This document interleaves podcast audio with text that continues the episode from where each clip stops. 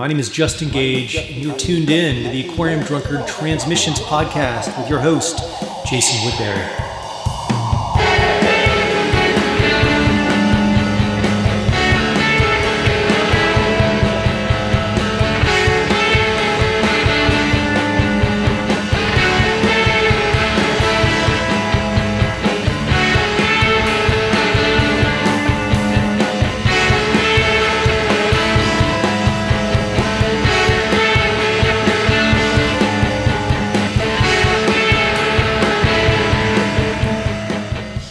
Welcome back to Aquarium Drunkard Transmissions. I'm Jason P. Woodbury, and once a week I join you for a far out conversation with an artist I admire.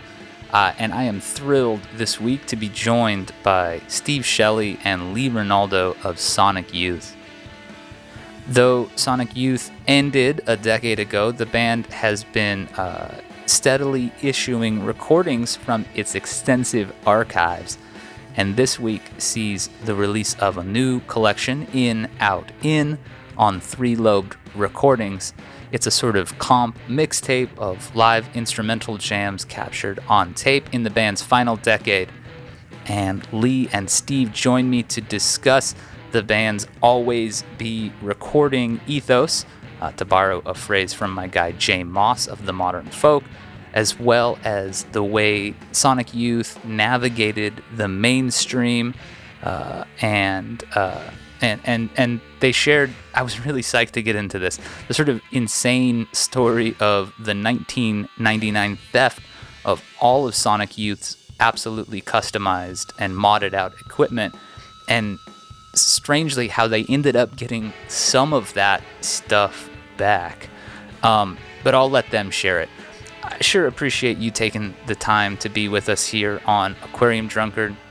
If you are new to the show, we drop new episodes every Wednesday uh, and uh, wherever you listen to podcasts, and you can always download them directly at Aquarium Drunkard. We've got an extensive back catalog featuring conversations with all sorts of luminaries, people like uh, Jim Jarmusch, uh, Alan Licht. We've got uh, we've got folks like Nick Lowe and Laraji and Circuit des Yeux, and there's really tons and tons to check out. So if you enjoy this conversation and you want to hear more from what we do, uh, you can check it out uh, wherever you listen to podcasts. Nothing is behind a paywall, it's all available for you. Our goal is to amplify and share the thoughts of people who we admire and whose work inspires us. So that is the mission. And if you want to help us continue to do what we're doing, we're an independent outlet. There's no parent company, there's no big media conglomerate that gives us money.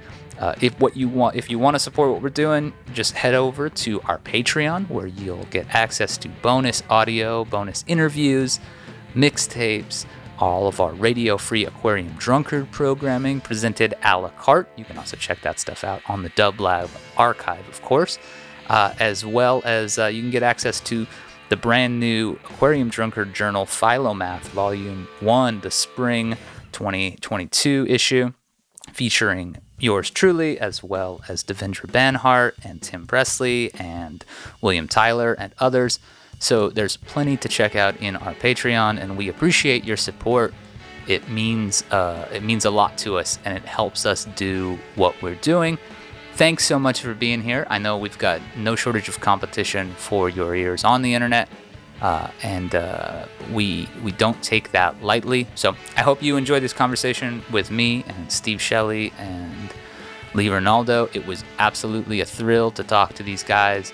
Um, Sonic Youth is, of course, a favorite. So. Um, We'll get into it, and I will speak with you a little bit more on the other side. Thanks so much for being here on Aquarium Drunkard Transmissions. Get in touch if you want to talk about the show and if you want to talk about what we're doing.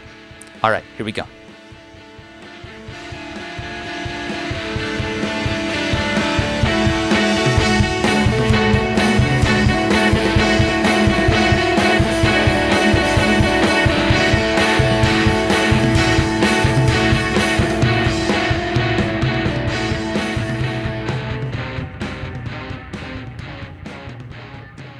Who's on your shirt? Oh, it's it's Philip K. Dick.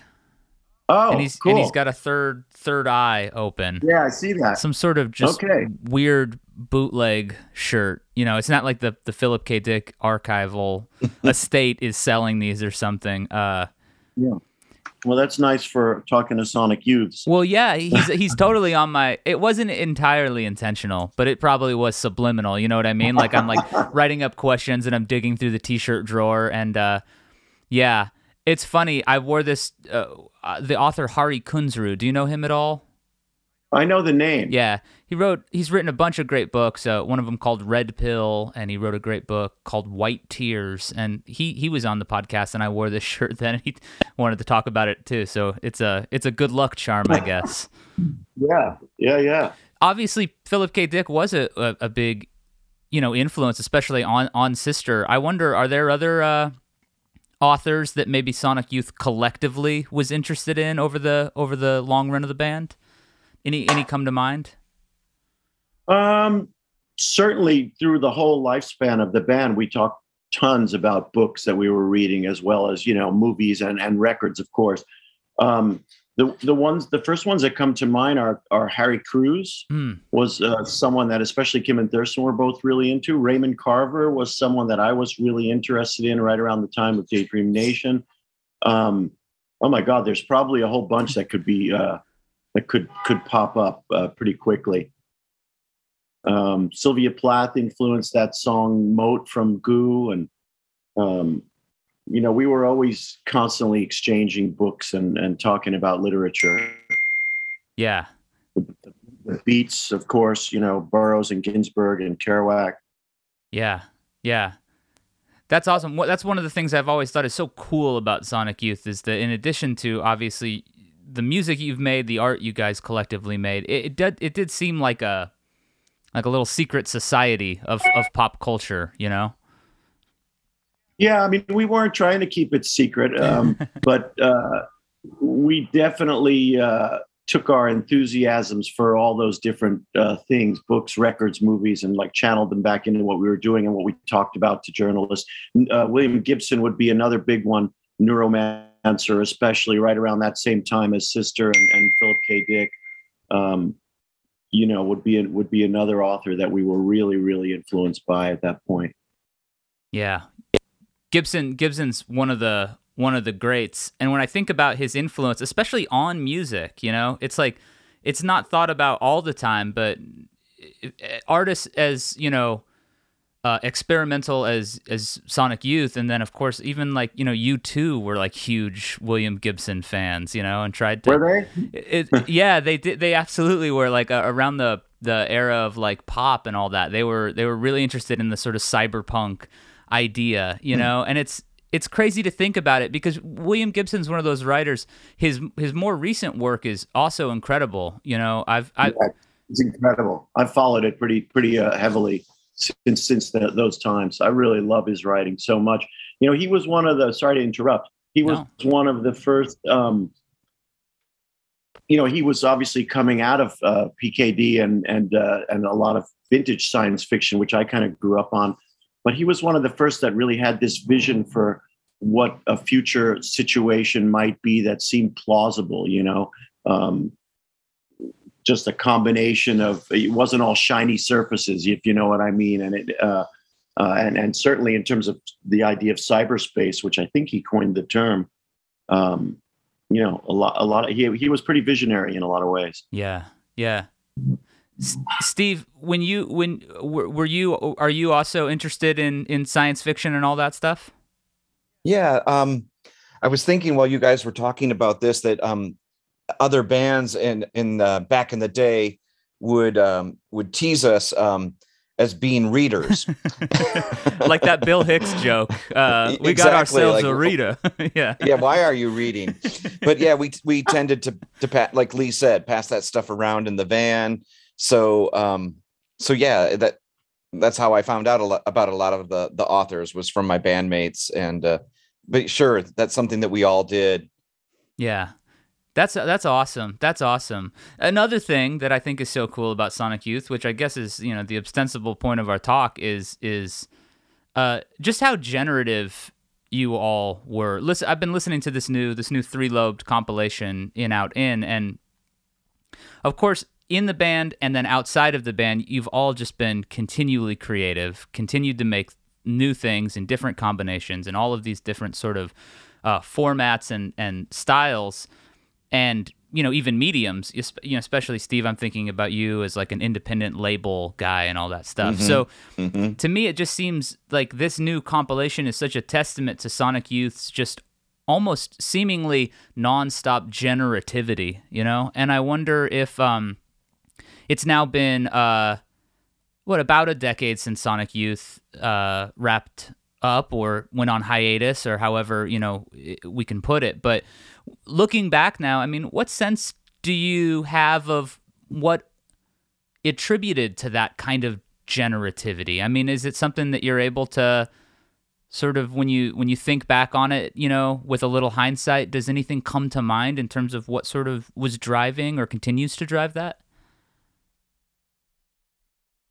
I think the first thing that comes to mind for me is just this idea that we were that we got into the band to begin with um, somehow as artists. If that doesn't sound too uh, highfalutin, you know, I mean, it was never. We weren't obviously with the music that we were making. We weren't trying to be pop stars or anything like that, and it was really never our goal. The goal was always, you know, we we we arrived in New York and were thrown into this hyper creative place where everybody was doing things. And you weren't only doing things for recognition but you were doing things because this was kind of a life you chose in a sense like a creative life uh, you know a, a cultural discourse of discourse and creative life. And and i think that's one of the things that really sustained us throughout. It was never you know i mean a lot of bands if they're you know if, if you're going for some kind of a number one record kind of a thing it can you can either be disillusioned or you can like reach these highs and then kind of fall off and not know what to do next but Sure. for us it was always just about this idea of like you know this is what you do you work you know and and uh, i have to say is through pretty much all of our career we were we were one of the hardest working bands in show business as as they say you know in terms of you know we we would rehearse five or six days a week and and just like come as though we were you know punching a clock at the office not because we you know because we wanted to more than anything else and we toured you know in those early days like mad you know SST SST style you know thir- 35 gigs in 33 days kind of kind of thing you know like Yeah. like uh, Mike is, is still doing I just I, I think it's kind of indicative of where we've all been at since the band stopped is that you know we we haven't stopped uh, just kind of like doing stuff whether it's uh, music or or art or writing or you know whatever it is Yeah. it's just it, it's just been a um it, it's i don't know it's it's a it's a motivation The Sonic Youth lifestyle. You guys could do one of those master classes or something. Teach everybody how to. well you know we had a um we had a song on one of the late records called radical adults lick godhead style. And we were trying to celebrate people that we saw as continuing to be artists into their old age like neil, neil young and yoko and just a whole bunch of different people. And we were like well this is really amazing. These people chose this for their life and they never stopped. It wasn't like they got to 40 or to 30 or 40 or 50 or whatever and kind of petered out but you know they chose this as their life they didn't retire at 60 65 years old they this this is what they did you know yeah. um Yeah. and that was really inspiring to us that it wasn't just like we weren't just looking towards our peers and like you know there's always younger younger kids coming up doing interesting stuff but we were also just re, uh, really grooving on the fact that there were these old timers that were still knocking our socks off and you know continuing to do really interesting stuff Yeah. Absolutely. You know, what's one of the reasons why I love the Sonic Youth archives so much is because I can go back and hear all of these different eras of Sonic Youth because I only got to see Sonic Youth once. Uh and it was in it was in 2010 in Phoenix at uh well rather Tempe at the Marquee Theater and um I wrote I wrote it up for the local alt weekly. I, I did a show review for the Phoenix New Times, and to get ready for this interview, I went back and I read it, and uh, it's hard not to cringe at my writing. You know that thing you do where like you get you get like I know that 10 years from now, I'll look at things that I wrote in 2022 and be like, this is awful, you know, or whatever. But one of the things I wrote was it's hard for a rock and roll band to grow up, but I can't think of a more appropriate band to serve as an example of doing it right. And uh, that's what struck me, you know, that at that show because. I mean, Sonic Youth was always a great live band, and these archives uh, speak to that and attest to it, you know. But that, I mean, that show, it I don't know how to put it other than it, it ripped, you know, like you guys were, you guys sounded so powerful and, uh, you know, there were lot, lots of three guitar moments and Kim was on guitar yeah. a ton, you know, and it was just so, you know, yeah, absolutely what you're talking about, you know, and it's similar because I've only seen Neil Young once as well, but I saw Neil and it was just, and it was whatever in 2015 or 14 or something, and he still sounded unhinged, you know, in like this truly plugged in way. I think that that's such a uh, such a beautiful way to think about it is that you don't have to, you know, the burnout or fade away thing. There's a third there's a third option, you know. Continuing. yeah. Keep burning. Well, you know, there's two things I I would comment on that right away. And the first is can you send us a copy of that article for the archives? uh, yeah, I sure I can. I could. that's, that's, part of my function is to chase down all this kind of stuff. Sure, um, sure. And uh, the second one is, I, am kind of glad you said that because you know I always felt that in in that last period, you know, t- 2010, 2011, when we were playing the Eternal music, I guess, and and maybe rather ripped, is that you know, I, I always thought to myself, like, wow, we've been together for 30 years and we're still playing at such a high level. Like, I really still felt like we're still doing these amazing concerts. Like, I didn't really know, you know, 30 years was already like a kind of a milestone that most bands don't reach, but there, there, I didn't really couldn't put my finger on too many artists that had been around that long that weren't like kind of recycling old stuff or just simply playing the old stuff, you know. And um, I always felt like we we were even after all that time we were still like really the shows were just like at the same high level that they'd been throughout. And it it always made me feel really good that we kind of went out on a really high note. We didn't like kind of peter out with a with a year or two of like kind of crappy shows where we were disinterested or anything like that that we we stayed at a really high level the whole time. Yeah. Steve in those in those final shows uh what what were your impressions of them? Were you having a lot of fun in those days, just in terms of playing playing this music? Oh yeah, I I think I was always having fun when when the live times were going by. Sure. Um, um, did did the Meat Puppets play on that night? That I don't think the Meat Puppets did. Okay. I I mean, and I've seen the Meat Puppets. Uh, uh obviously as, as an Arizonan, you know, they're like they're up there. Mm-hmm. Them, Sun City Girls, JFA. You know, these are like sort of the the top tier. Yeah. Um, but I don't think they opened. I okay. I was just remembering playing with them in in Arizona sometime in that time, and and it was like a five maybe a five piece meat puppets. I was just thinking about that. Yeah, yeah. Uh, oh yeah. El- Elmo Kirkwood is in the band. You know. Uh, yeah. Yeah, and they still sound great. You know, they put out, they continue to put out great records too. Another example of a band that keeps yeah. Keeps it yeah that's what they do. They're just continuing to do it you know? Yeah i don't think there was an opener. I want to say the endless boogie open but that doesn't sound right because i'm pretty sure i saw endless boogie open for uh, stephen malkmus just at the same venue and i'm mixing them up mm-hmm. in my head. But that thing mm-hmm. has happened where we're talking this was 12 12 years ago or whatever so i'm reaching the point where it's all starting to get fuzzier than I than I like to admit. You know what I mean? Who I saw and when I saw them. You know. Because, uh, I, I just looked it up on our site, which is so detailed, and this is part of this whole archival thing. Yeah. It says Sic Alps. Oh, okay. Sic Alps. Yeah, there you go. There you go. Yeah. yeah. And they were definitely a, a, band in the later period that we we toured with. Uh, of, you know, we we did a bunch of touring with them at one point. Uh, we were really into them at that time. I'd love to hear a little bit about the the Sonic Youth archives themselves, you know, and and and what what the archives, you know, what their sort of physical character is. I mean, are we talking press clippings, CDRs, tapes, mini discs? Like what what all does the archive encompass?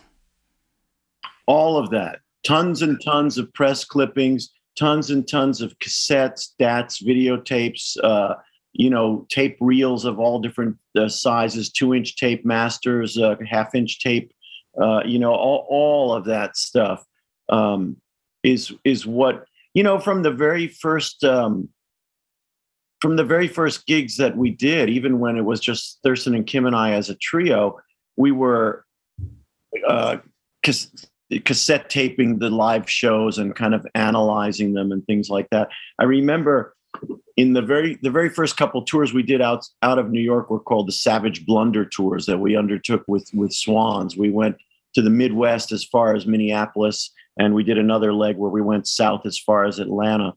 And I guess it was that period when people were first having Walkmans, and you could have those recording Walkmans, uh, and and we were recording the show every night, and it was this weird like uh, uh, here's a here's another uh, literary reference but it, it really felt to us like you know we were all packed in this one van where there were no seats in the back. We were all just kind of sitting around in the back swans and sonic youth.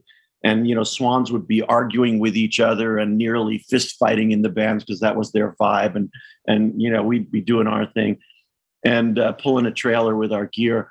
And we'd play every night and then the next day we'd spend the, the the drive in the van listening to the tape of of the day of the night before and then play it again that night. And like it was this like we we were we always talked about it being like one of those Robbe-Grillet novels where like the same things come back over and over again.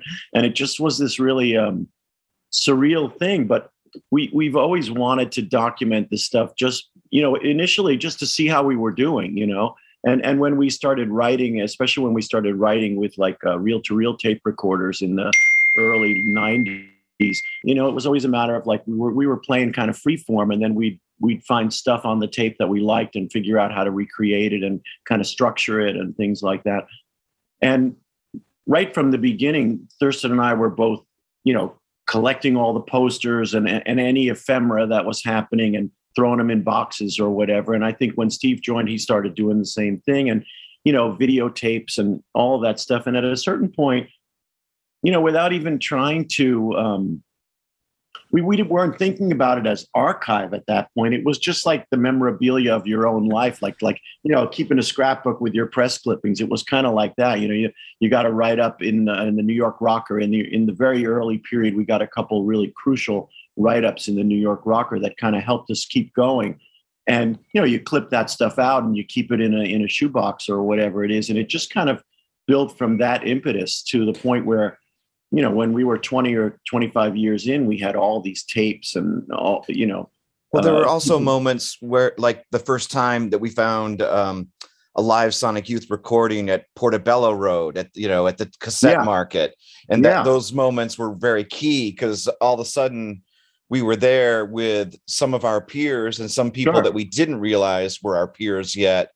And so so the first time you found a cassette of you know the band in london or the first time you know when these uh bootleg cds started popping up. Yeah. And someone actually spent money and made a bootleg of of us you know that stuff was incredible. So we all would buy those or steal them or whatever we had to do to get to, to get copies of that. So that became yeah. part of the archive as well. Yeah, and a lot of the archive is that kind of thing. Like people videotaped early shows and would send us a copy of the VHS tape. We've got like hundreds and hundreds of VHS tapes and and from the very, you know, from the early 80s cassette tapes that are, you know, they may be crumbling now. It's it's hard to say. You know, I, have been uh, transferring a couple mid 90s cassettes at the moment and I was listening to them, you know, and they have that kind of like audience tape quality to them, you know? Yeah. And when I was when I was younger, I was just thinking about this because when I was younger, I was really into the Grateful Dead. And I was at, at one point part of this early, you know, early in, for them fledgling period where people were trading uh, tapes of them. And, and there was this whole network of people t- trading these tapes and like reliving these concerts, you know, on, on tape. And I was transferring these tapes of ours and realizing how many of them had uh, like that there's a circulating thing going on out there of, of our music in the same way. It's it's kind of it, it, was kind of strange to to realize that there's a network of people trading sonic youth tapes the way that you know i once was involved with trading grateful dead tapes. It's, yeah i have it's quite I have to imagine that's a little that that was a little a bit of a trip when you first kind of recognized that because that's just such a cool, yeah. Yeah, well, especially as Steve said when when um, when we first started seeing like bootleg records of our stuff, it was like, wow, this is this is pretty incredible that people cared enough because we, you know, the other part of this is we're all collectors of that kind of stuff from other artists, right, you know, right. Uh, Ed boots, Neil Young boots, Beatles stuff, you know, what whatever it is. And so it, to be, you know, to go from the outside looking in to being to being, you know, part of that whole world of, of people doing that was was was kind of a thrill, I guess, in a certain way. So, uh, were the archives as the so uh, the archives as they stand now? Did you guys at some point say, "All right, let's organize, let's get everything in the same place, or let's move everything into a spot, or, or, or you know, is that is that a thing, or is it more like it's a piecemeal archive where some of you have some of it, and you know, Steve has something and Lee has the other thing, or or what what's it like now? It's it's a little bit of both. Um, you know, we when we established the Murray Street studio in I don't know when we started it. Um, 95 or so. Yeah, yeah, oh, that's right. Right when I moved here where I'm living now, like 95, 96. Uh, you know, a lot of our stuff got put there, and we did have this kind of back room that was uh, like a second listening room with a little uh, recording setup and we we started we had a room actually that we just put shelves in and we put all the master tapes on those shelves. And it was an impressive room. I mean it was literally just like a like a glorified closet but every surface was covered with those you know those big 12 inch boxes of tape. Yeah. And and i think that was really the start of it. We put all the cassettes in there and everything like mm-hmm. that. There was a point where we got more serious about our archive and we had this uh, young man uh, named Peter Oleksik come in. He was a he was a student of like library sciences, and he was just getting underway. And I think Steve, you turned us on to him because he had uh, archived Fugazi's collection when they were getting ready to you know start releasing the tapes of every single show and all that stuff. And he finished with them, and he came to us, and he spent like three or four years like creating this crazy database of everything we had and and labeling everything so you could find it and all this stuff. And and at that point, you know, he literally spent a few years doing it. And um, and then after he finished with us, the Museum of Modern Art stole him away, and and now he's uh, he's their video archivist at the at the, at MoMA, which is pretty impressive on his part. But he helped us really organize a lot of that stuff. And I know there was a period where, you know, of course, we all collected stuff on our own, but there was definitely a period where at least Thurston and I took all the boxes we had with like video cassettes and press clippings and brought them there and like put them in one place. And we probably still have accumulated more since then on our own. I'm sure Thurston has boxes full of stuff and and I do here and probably Steve does too. But we did make a concerted effort at one point to kind of say like, all right, let's put it all in one place. We'll see what we've got that's doubles where we've each got the same thing, you know, and all that kind of stuff. And and get a little more serious about it. And today we still have an archive like that uh, out in our Hoboken studio where there's uh, all the masters are up on the walls. And, you know, we, Steve and I have been kind of like uh, shuffling it about in the last couple of weeks, kind of reorganizing it a little bit. Posters, you know, anything you can think of, tons and tons of posters and uh, all the other stuff, all the recorded media, CDs, obviously, you know, we people once CD CD recorders came in, people would um, be sending us CDs of our shows, you know, and, and like we'd have we'd have just collected all this stuff, and some of them sometimes a little bits and pieces of that stuff would make it onto some of the records in, in one way or the other. Like audience recordings became part of some of the songs. Yeah, that's awesome. I know some of the stuff on this new compilation, you know, is recorded um, during sound check, uh, and and and I wonder if uh, as that sort of mobile technology became more and more available, how often how often were sound checks getting recorded? How often did you have somebody doing a soundboard recording? Was it pretty much all the time? I think that that would be Aaron Mullan. Hmm. Yep. I think he only recorded sound checks when he felt felt that thing in the air that something was going on. Because sure. most of sound check is uh is work and it's not that interesting. Um, right. But um, this particular day, I think Lee and Thurston were a little bit late. And so Kim and I were set up on stage for a while. and we were in a uh, record store. yeah, yeah, record store. When we should have been at sound check. getting another archive going. But um, right.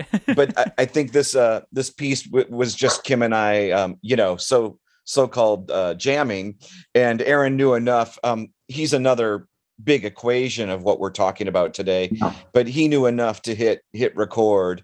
And at this period of time, we traveled with a, a Pro Tools system, yeah.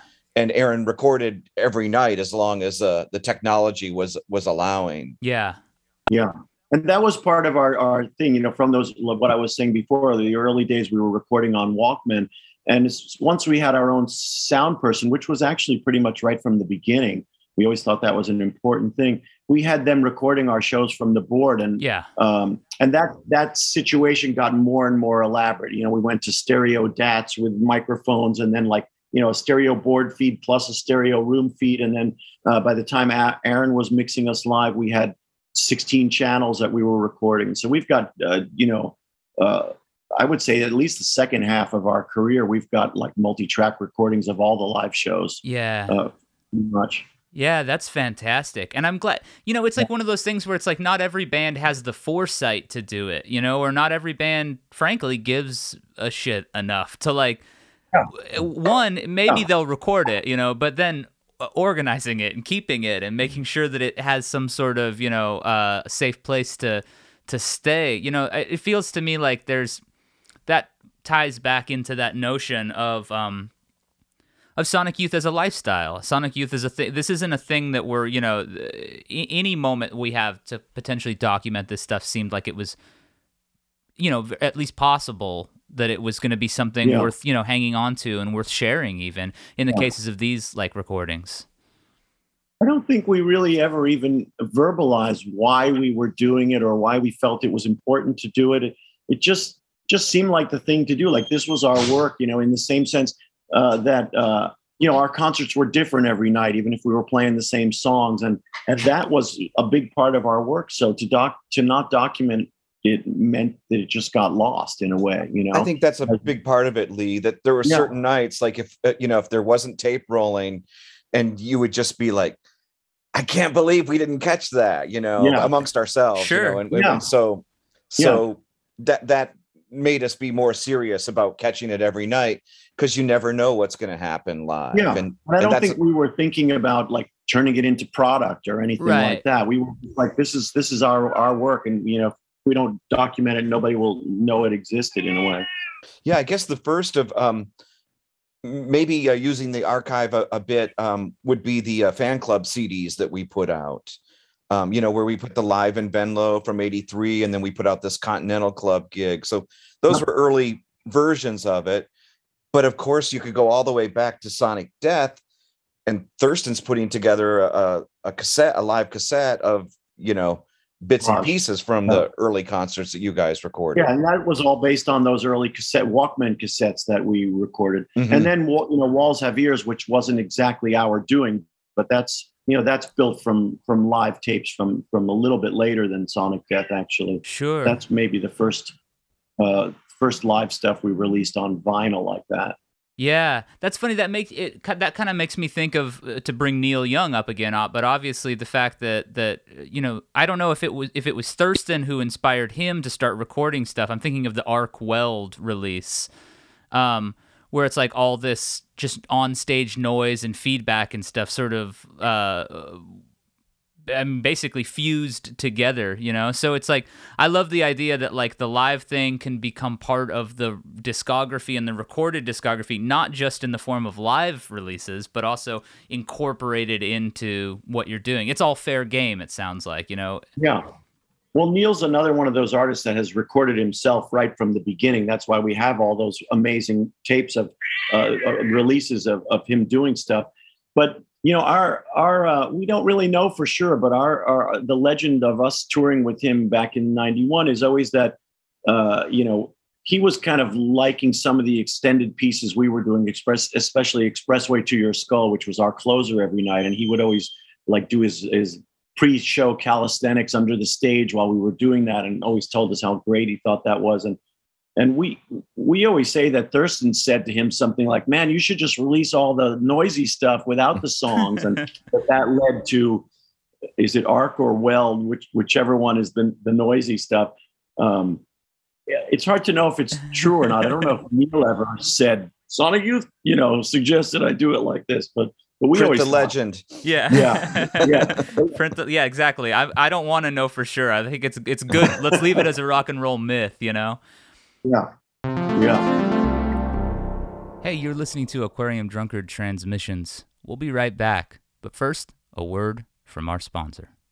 Are you curious about the world, but also want to be surprised and even moved? Do you demand skepticism, but also want to leave space for wonder? Radiolab experiments with sound and storytelling, allowing science to fuse with culture and information to sound like, well, music. Join hosts Jad Abumrad, Lulu Miller, and me, Latif Nasser, for an experiential investigation that explores themes and ideas through a patchwork of people, sounds, and stories. You can listen to Radiolab wherever you get your podcasts. When I started when I started getting ready for this interview, I was almost surprised that this came back into my head. But you know, I didn't. I didn't. I I was the oldest brother in my family, so I didn't have like a hip older brother to turn me on to cool stuff. You know, so I sort of had to discover stuff. But so I didn't really hear Sonic Youth until I was like in you know high school, 15, 16 or whatever. But I remember in 1999 there was an article about you guys in Guitar World uh, magazine, which. Uh, although it's called Guitar World and that's like a f- pretty fitting title for a uh, you know a place that would have an article about Sonic Youth, mostly wasn't focusing on super cool guitar music like you guys. It was mostly focused on Right. Mm. you know whatever nu metal or whatever was the thing at the time. You know a lot of a lot of Limp Bizkit tablature or whatever. But um, Yeah. but I remember there was this article that was written specifically about the the theft of your guys' guitar collection. Um, and I was kind of new to to independent music or you know rock music that was more out. You know, I didn't have a, a great frame of reference, but I was reading this article and they the whoever wrote it, you know, noted that that essentially meant you guys had to reinvent what you were doing. You had to learn how to do things that simply wouldn't, you know, you didn't have the tools, that, the specific tools that had been completely modded out, you know. Um, but I wonder what changed for the band after that theft, aside from the obvious answer, which is all of your guitars. You know, um, how, how did how did that how did that change the way you guys went about things with some hindsight, you know, afforded? Well, you know, it was interesting. Actually, uh, uh, I was I had an exchange with Thurston earlier this morning because he sent me this picture of this guitar, an old uh, 12 string guitar by this company called Kapa that uh, Eugene Chadbourne had posted, and uh, Eugene was saying something like, "Oh, he heard that this was once one of Sonic Youth's guitars or something like that." And indeed, we had the exact same model and color, but it wasn't the same guitar. But uh, you know, Thurston was asking me about it, and I was remembering about it, and uh, we had these two very specific guitars that we wrote that song Expressway on. And this was prior to the big theft, but we were working on with Steve, we were working on the Teenage Riot video on, on Broadway at this video house. And we had these two guitars in our van parked outside on Broadway. And when we finished for the night at like three in the morning or whatever it was, we came out and the, the van had been broken into and these two guitars were stolen. And some of our songs were so specifically written on particular instruments that uh, you know it was hard for us to recreate expressway once those guitars were gone and we eventually were able to do it but uh, you know it was one of those things where it was it was really hard to uh, to capture you know there was something specific about those instruments that made that song happen in, in the way that it did and after and then this was quite a bit earlier, but in 99, when our stuff got stolen, and it was not just limited to the guitars, it was all the amps, all the drums, Right. all the pedals, you know, it was everything that was in the truck.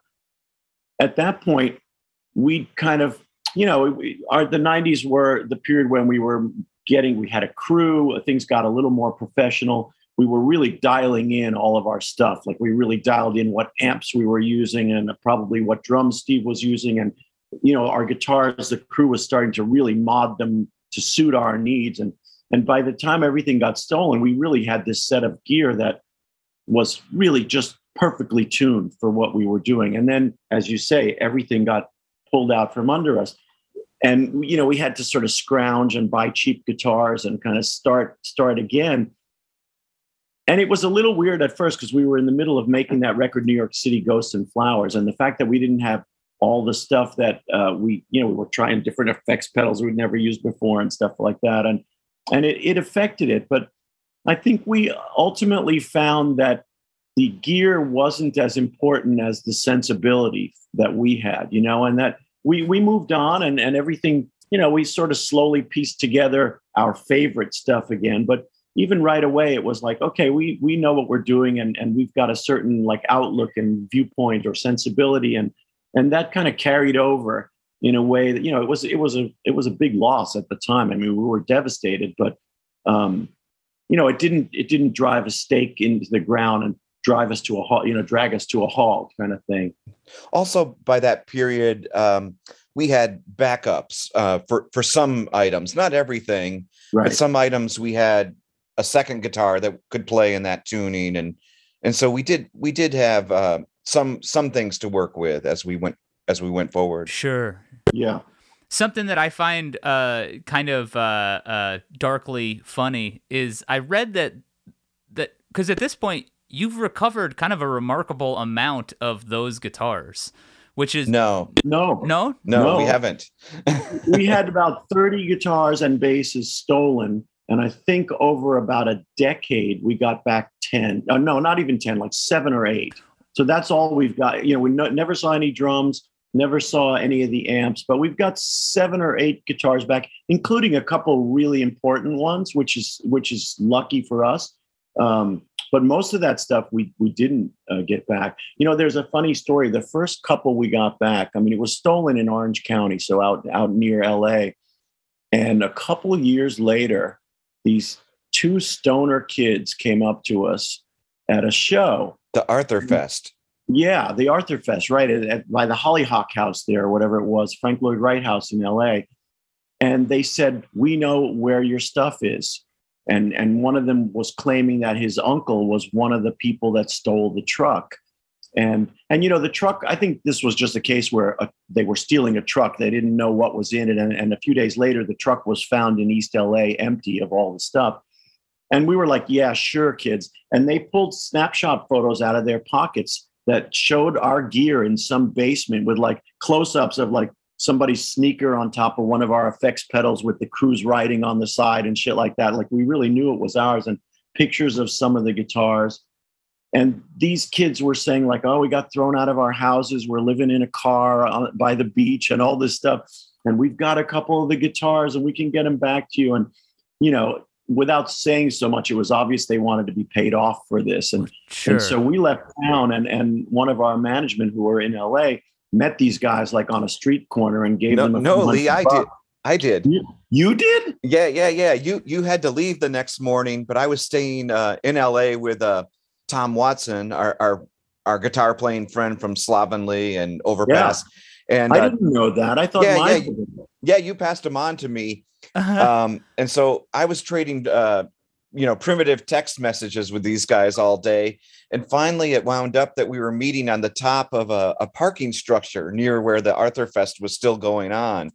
And so tom and i are driving up uh, this parking structure and we're just looking at each other like are we are we finished? You know like we, you know it was kind of like let's make a drug deal kind of moment. Yeah. and so so we meet these kids and um, they open the trunk and they had I think two or three of the of the guitars. Two, yeah. And one of them was even like burned really badly because they tried to get the paint off of it. Yeah. And I actually yeah. negotiated with them, like, I'm not giving you a hundred for that one. I'm giving you 50 because it's but they actually got a couple hundred bucks. I think Lee had had sanctioned me to like, you know, okay, spend up to this much on these these guitars. But um wow. But yeah, we we we got a couple of them back. But the, an insulting thing about whenever we did get guitars back, we always had to pay for them. so well, almost always. I think oh, most of them we did pay for. Some of them we paid like top dollar for because yeah. they were amazing, you know, amazing guitars. And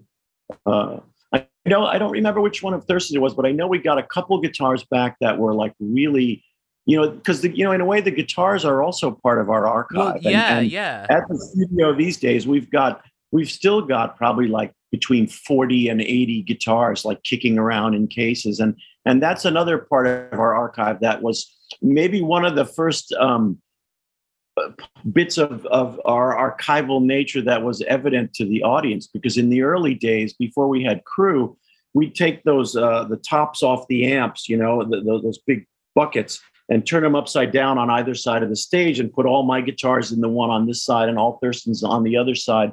And in those days we'd come out thurston and i would come out like 20 minutes before the show and like people would see us on stage and start clapping as though we were starting but we came out and like methodically stood there and like tuned every single instrument on each side of the stage and then like walked off for five minutes before the band came on.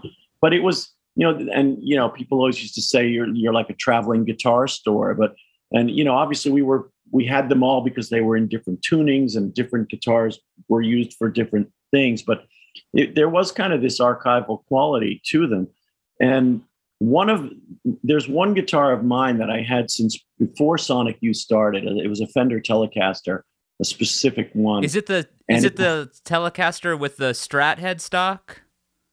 Well, yeah, yeah. It's not a Strat headstock, but the, they made the Telecaster Deluxes had that bigger headstock, and it had the F hole.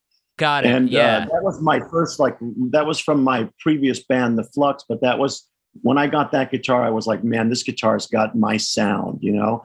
And we later went on to to buy up tons of the pickups that were in that guitar, these very special uh, humbucking pickups that Fender made in those days, and put them in all my jazz, what became my jazz blasters.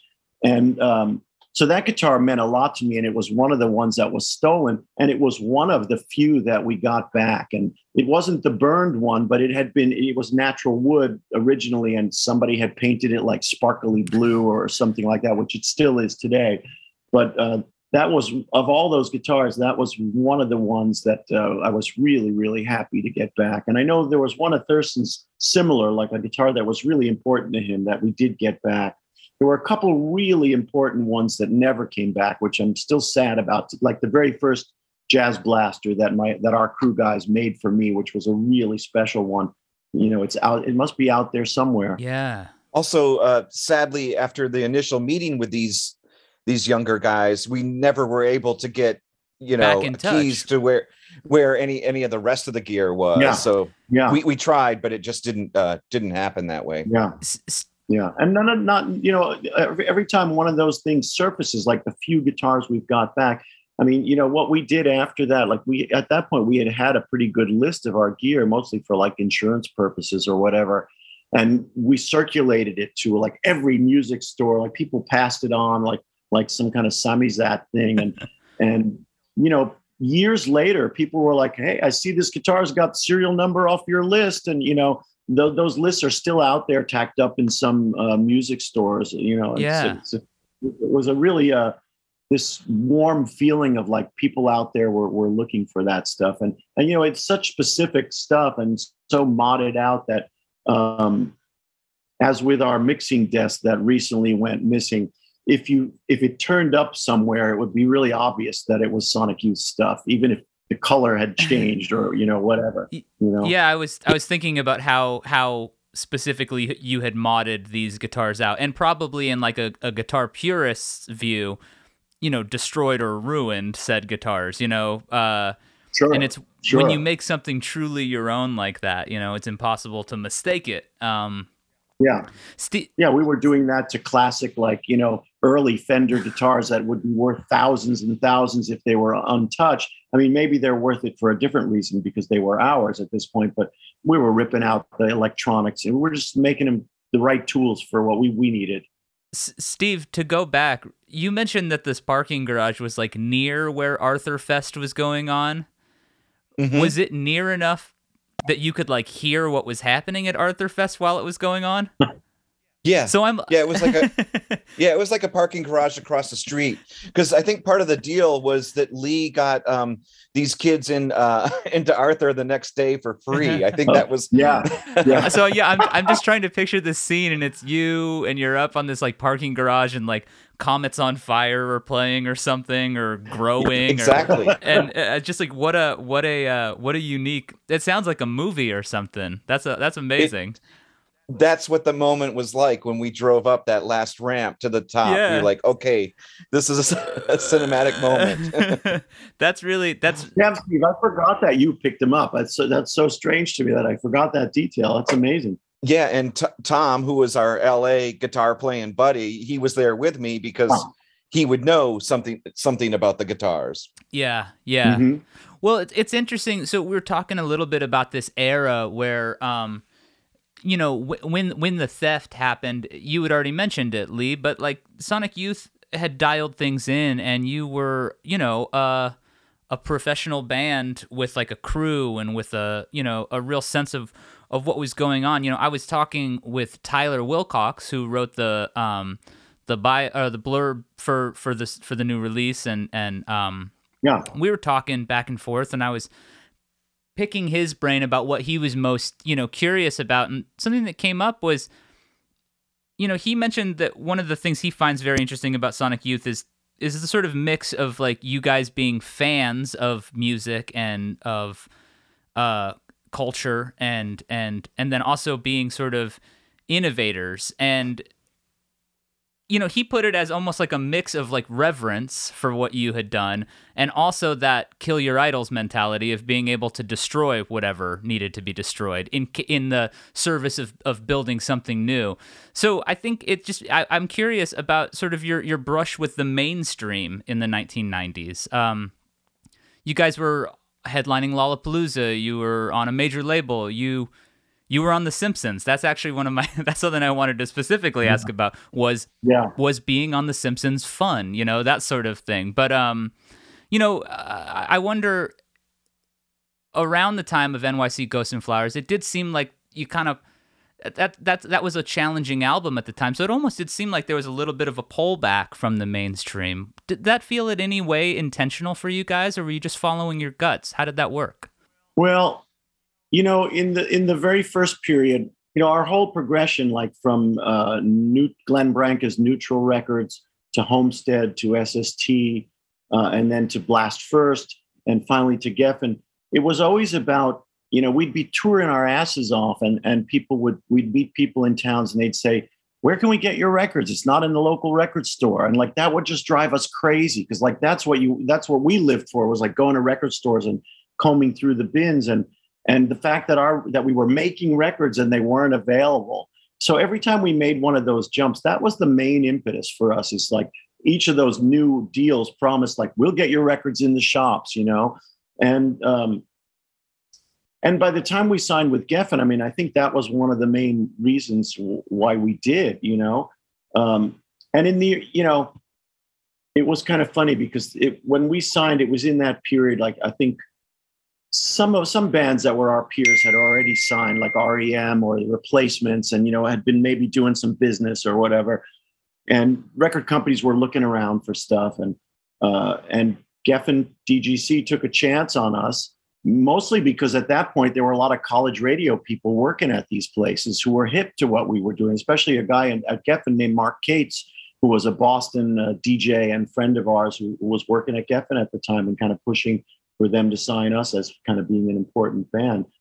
But in the first period, it was like, okay, you know, Goo. It's like, all right, cool thing's going to be a hit. It's going to be an MTV hit. You guys are, you know, and and the same thing with something off dirty and and you know we kind of took it tongue in cheek or with a grain of salt, and it never really played out that way. And we never really felt like we were, you know, we always thought our music was too weird for the mainstream but what, what you're saying, Lee, is that there was always a carrot dangling for, for yeah. us. Like, hey, hey, yeah. you know, this time it's really going to happen. They did that forever.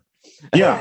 but after those first couple records where we really dedicated, like those first couple records, you know, all of a sudden our budget, like the budget for Daydream Nation was maybe, I always say it was around $30,000. And the budget for Goo was like $150,000 or something like that. And, you know, we always said, like, well, what would it be like if, if we had an Aerosmith sized budget to make a Sonic Youth record, like how would it sound? And so we spent a couple records doing that. And in the end, we just realized it was too much work for too little payoff. And and also we saw this thing happening where like you know, these people sign you to these labels, and you thought like, oh, they're really going to be devoted to our future. And then you started to see that like people were switching jobs left and right in those positions. Like A and R guys were leaving, going to other labels, and two or three records in, the whole staff at Geffen was practically new people, you know.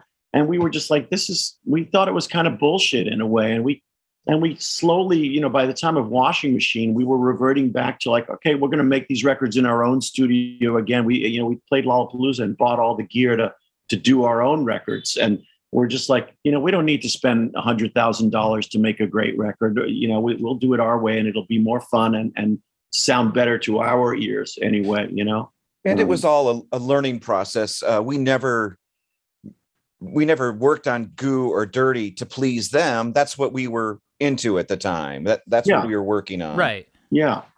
Yeah. Yep. Yeah, that's fascinating. That said, was being on The Simpsons fun? I bet it was. Yeah, it's the greatest. Yeah. it, you know, it's, it's, probably the biggest claim. You know, probably more people know that aspect of Sonic Youth than than anything else. Uh-huh. and you know, all we did was go into a studio and we each had one line, I think, or two lines, and you know, just said said each one like three or four ways, like you know, try it a little more upbeat, try it a little more downbeat, and and that was it. But the cool thing for me about The Simpsons is that, you know, we were big fans of of Matt Groening, yeah. and and and the funny thing is this: the theme song was written by Danny Elfman, who who Kim went to high school with and was briefly in a relationship with in, in high school, which was a crazy coincidence. And we asked if we could do the closing theme song. Yeah.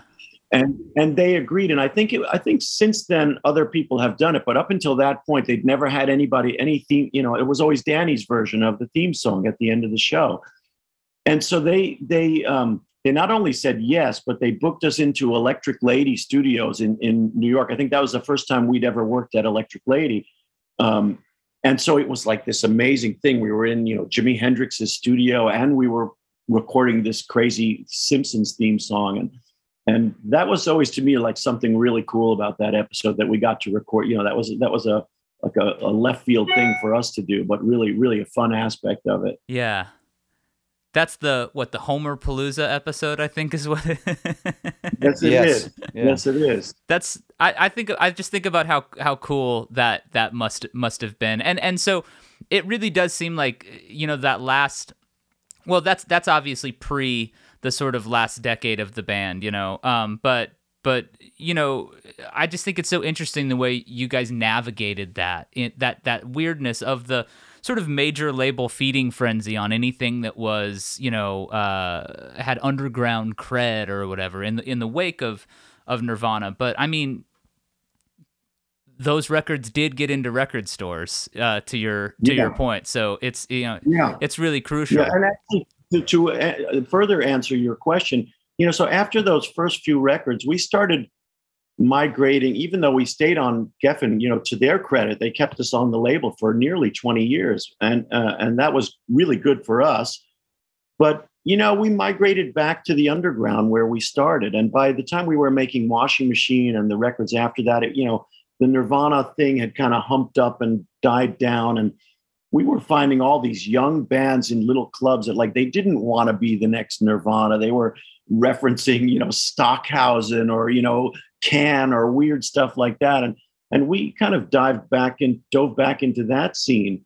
And you know, once we bought our own studio, we were making our own records, and we were also, you know, we we'd spent all this time learning how to make records and learning like what gear we like to work on, like Neve desks and 16 track two inch tape and all this stuff. And so that's all the stuff we bought. And then we were making our own records, but the well, we started making the SY start yeah. making the SYR yeah. series. Yeah, that's where I'm going. We, the greatest thing about having our own uh, studio was that we could tape everything we did.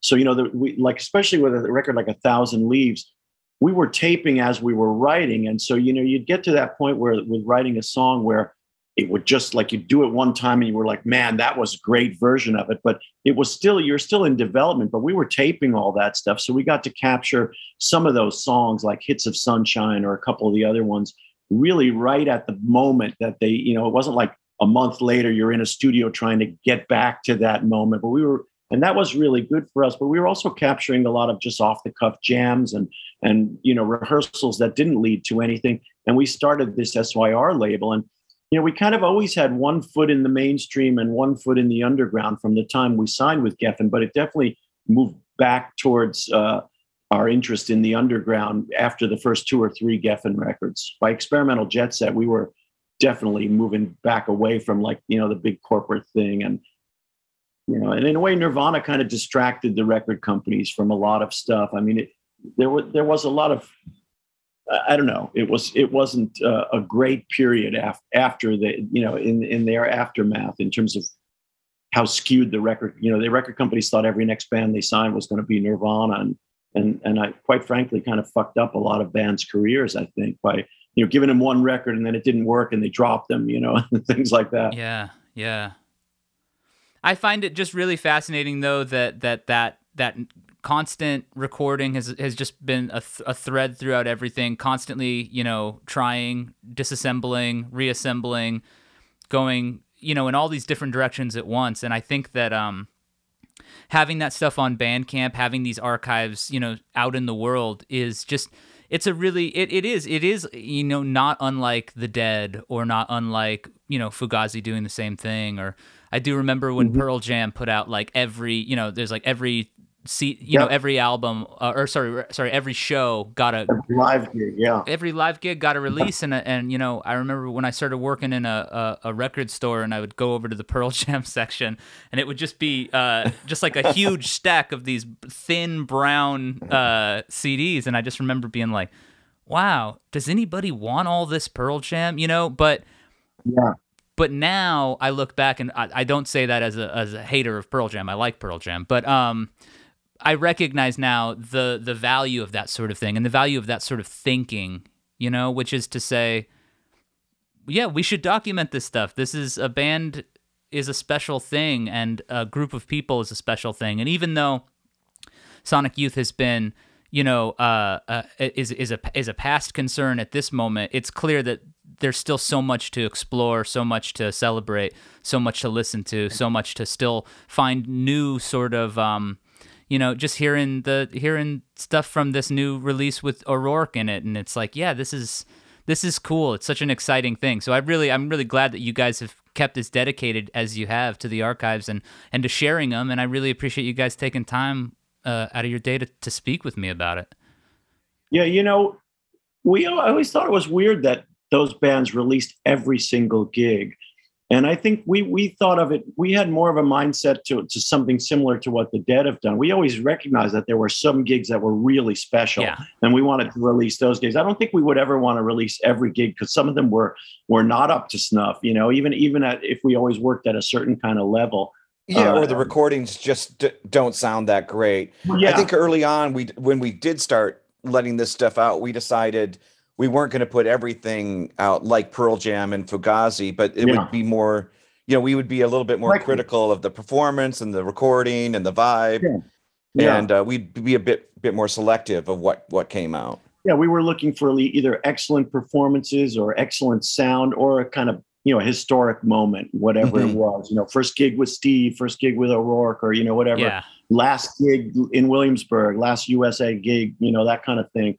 Um, you know, but thinking about the archives, when we started the SYR series, which was a really important moment for us, that we realized we had the means to make not only these, you know, kind of major song form records where we'd work for a year on a record and be really meticulous about everything, but we could release these more ex- exploratory things. The covers came from the fact that like Thurston had in his record archive this series of these French records that we pretty much copied the design of you know, yeah. record sleeve for record sleeve. And that's another like uh, aspect of like drawing from our own archives to to to to, to enrich our you know our group's uh, you know future product in a way. And yeah, you know, it's just another example of how the archives were meaningful to us on like a really kind of living, you know, mm-hmm. living way. Yeah, absolutely. Well, guys, thank you so much. Before we go, uh, I, I want to say two, two things. One, one's a statement, one's a question. The statement is for Steve. Steve, thank you for popularizing the work or helping to popularize the work of Lee Hazlewood uh, when you did. Uh, Lee is, uh, as an Arizonan, I hold him, he's in the pantheon of our, our great Arizona weirdos. Um, yes, yes. Uh, for the time he spent here, at least. So thank you for that. And then Lee, we we we ate at Keen's last night. Oh wow! We took that's Lee. where, we took that's where Lee we took to Lee uh, when he This came to town. famous uh, steakhouse here in Midtown Manhattan, like a really like place that's been there for 150 years, and we took him there, and he had a few scotches and just told us stories all night long. It was it was an an amazing evening. I bet he was a lot of fun to hang around with and talk, talk, talk to.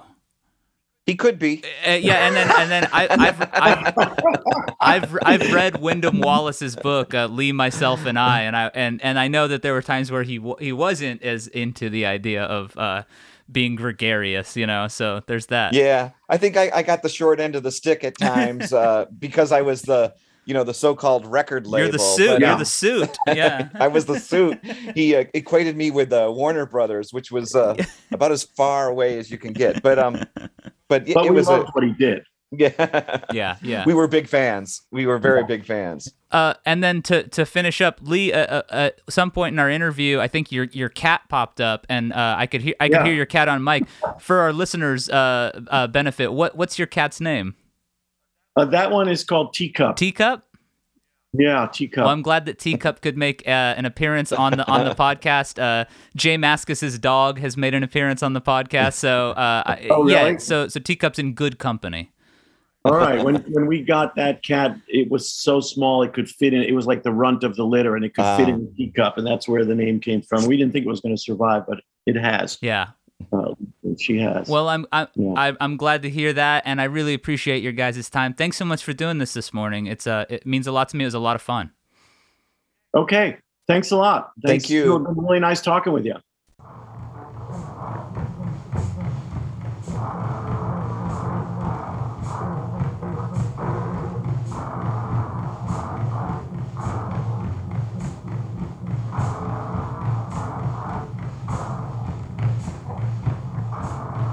Thanks so much for tuning in to Transmissions. We drop a new episode for you every Wednesday. Check out the back archives for all sorts of other fantastic conversations. I'm Jason P. Woodbury. I write, host, and produce Transmissions. Our audio is edited by Andrew Horton, and our show is executive produced by Justin Gage, Aquarium Drunkard's founder and the host of The Aquarium Drunkard Show, which airs every Wednesday night at 7 p.m. PST on Sirius XMU. If you dig transmissions, please do us a favor and leave us a rating or a review. Uh, click subscribe on your podcast app of choice or your RSS feed, or uh, make a note to yourself to head over to Aquarium Drunkard every Wednesday and download the episode so you can listen on whatever device you want. Uh, next week on the show, I've got a great conversation to share with you with uh, Beauty Pill. We had a really good time getting into all sorts of stuff. We talk a little bit about the cure. That was a little unexpected, but it was really a lot of fun. So next Wednesday, uh, wherever you listen to podcasts, we'll get another episode of Transmissions, and uh, we appreciate your support and thank you for spreading the word and uh, and encourage you to check out the Patreon so that we can keep doing what we're doing. Independent outlet. Nobody's given us uh, nobody's given us the bucks to do this except you, and for that we are deeply grateful.